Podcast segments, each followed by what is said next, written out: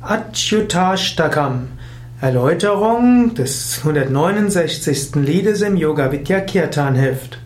Achyutashtakam sind die acht Strophen zur Verehrung von Achyuta. Achyuta heißt äh, Krishna. Krishna ist nicht gefallen, er ist fest, er ist beständig. So sind es die acht Strophen zur Verehrung von Krishna. Dieses Lied, dieses Achyutashtakam, wird Shankaracharya zugeschrieben. Es gehört zu den Bhakti-Werken von Shankaracharya. Shankaracharya war ja besonders bekannt als der große Vedantin, der große Lehrer des Jnana-Yoga, aber er war auch ein großer Bhakta, ein großer Gottesverehrer. Er sang viele Hymnen und komponierte viele Hymnen zur Verehrung von den verschiedenen Aspekten Gottes. Unter anderem verehrte er Krishna, Shiva und auch die göttliche Mutter.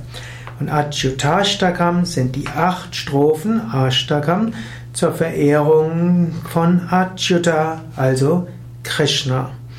Diese Verse sind in auch einem wunderbaren Versmaß geschrieben. Sie haben eine bestimmte Dynamik und wir singen Achyutashtakam gerne an Mittwoch, dem Krishna-Tag und immer dann, wenn Zeit dafür ist.